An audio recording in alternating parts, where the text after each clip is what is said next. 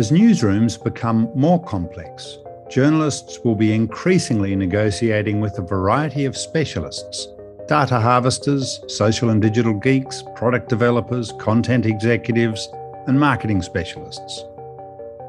So, how should the media bosses rethink their strategies? And can an increasingly smarter focus on audiences help journalism thrive and ultimately be more trusted?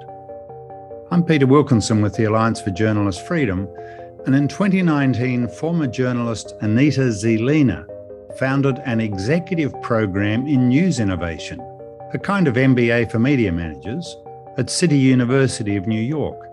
Now she's leaving the Craig Newmark Graduate School of Journalism, where she's the Director of Strategic Initiatives, to start her own media consultancy based in her hometown of Vienna.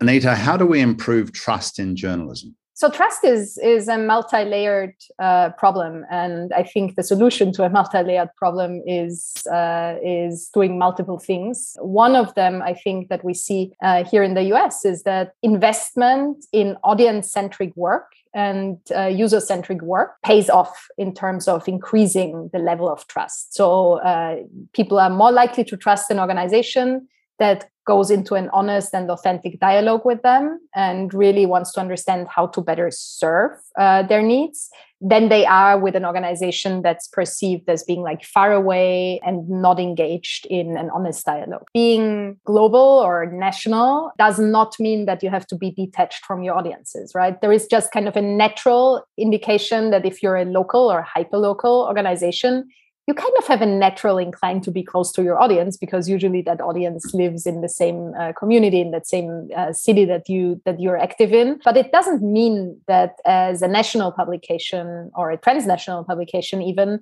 that you don't have to have that direct threat to your audience. So you can make those connections by uh, using uh, virtual spaces to connect, by using uh, digital groups um, to gather your audiences, by using newsletters to get into a direct kind of conversation and get in touch, by doing online events that are not just spaces to transmit, but spaces to actually convene. With the programs you run with executives in newsrooms, what are the outstanding features of a newsroom now that flags what it's going to be like in the future? So I'd say there are two things that we're trying to really, really convey to media managers in leadership programs and executive programs at the moment. The first one being as a leader in media these days, you have to be absolutely proficient in managing change and managing transformation because the one constant that you have in your role is that change is here to stay, right? Every year, every month, every week, you're going to be exposed to transitions, to new technologies, to questions of new business models. Should we tap into that or shouldn't we tap into that? You're going to have to rethink the way your teams are structured and the organization is structured pretty much on an annual basis, uh, redefining your business models pretty much on an annual basis, and rethinking the way you produce and deliver journalism. I think that's one of the big transformations that's happening in journalism that leaders have to be very good at navigating that. The second thing that I'd say is a lot of the transformation of newsrooms now happens at these intersections between product, business, editorial, and technology. Leaders who are in that space need to understand how to navigate that, need to understand how to lead a team that has tech people, product people, business people, marketing people that basically kind of breaking down those silos between what used to be perceived as editorial and what is now editorial, like breaking down those silos and integrating those new roles and learning how to lead those interdisciplinary teams is the second skill that I'd say is uh, crucially important for leaders these days.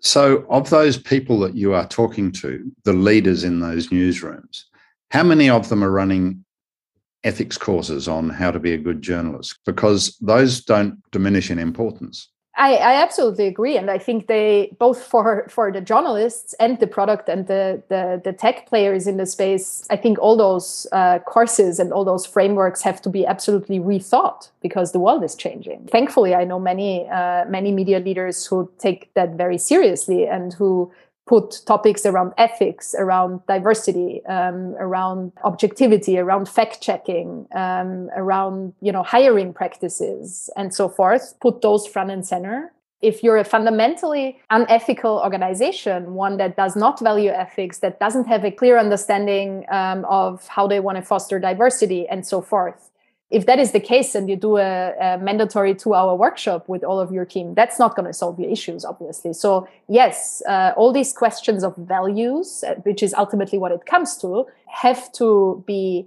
led by example from the managerial team and have to become ingrained in all decisions that the, the news organization makes both in the newsroom and adjacent to the newsroom. The alliance for journalist freedom is keen on a voluntary certification program in Australia for journalists, a bit like we have for doctors, lawyers, accountants, architects, and the like. What's your thought on that?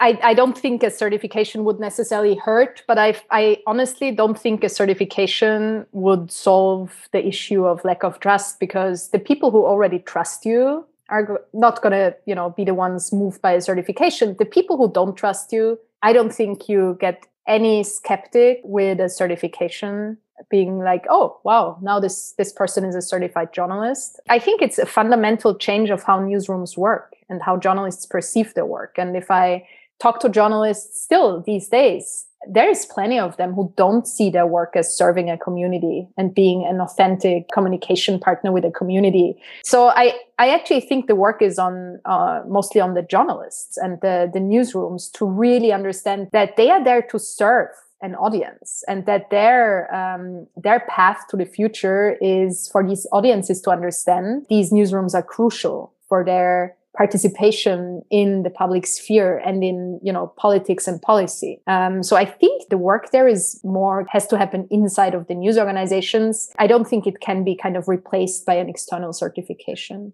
So you talked about what journalism used to be like 15 years ago compared to what it is now. What's it going to be like in 15 years time I don't think there is going to be the one silver bullet either on the storytelling side or the business model side that's magically going to appear and is going to solve all our problems, both financially as well as kind of those trust problems that we talked about. I think how change happens is more gradual. And I think what we are seeing is that this user centric and audience centric work ideally leads to audiences being more willing to pay for news, more willing to become members or subscribers of whatever kind of news organization or news product um, exists in their in their community. We're obviously also going to see what we saw in the past 30 years, right? We're going to see continuous tech innovation, the way that stories are being told, the way that journalism is reported, the way that research is done is like constantly evolving. And if we look at it today, would we have thought that you know TikTok um, and AI and the metaverse are topics that we would talk about today. Um, I think even five years ago, that would have been out of the question. So,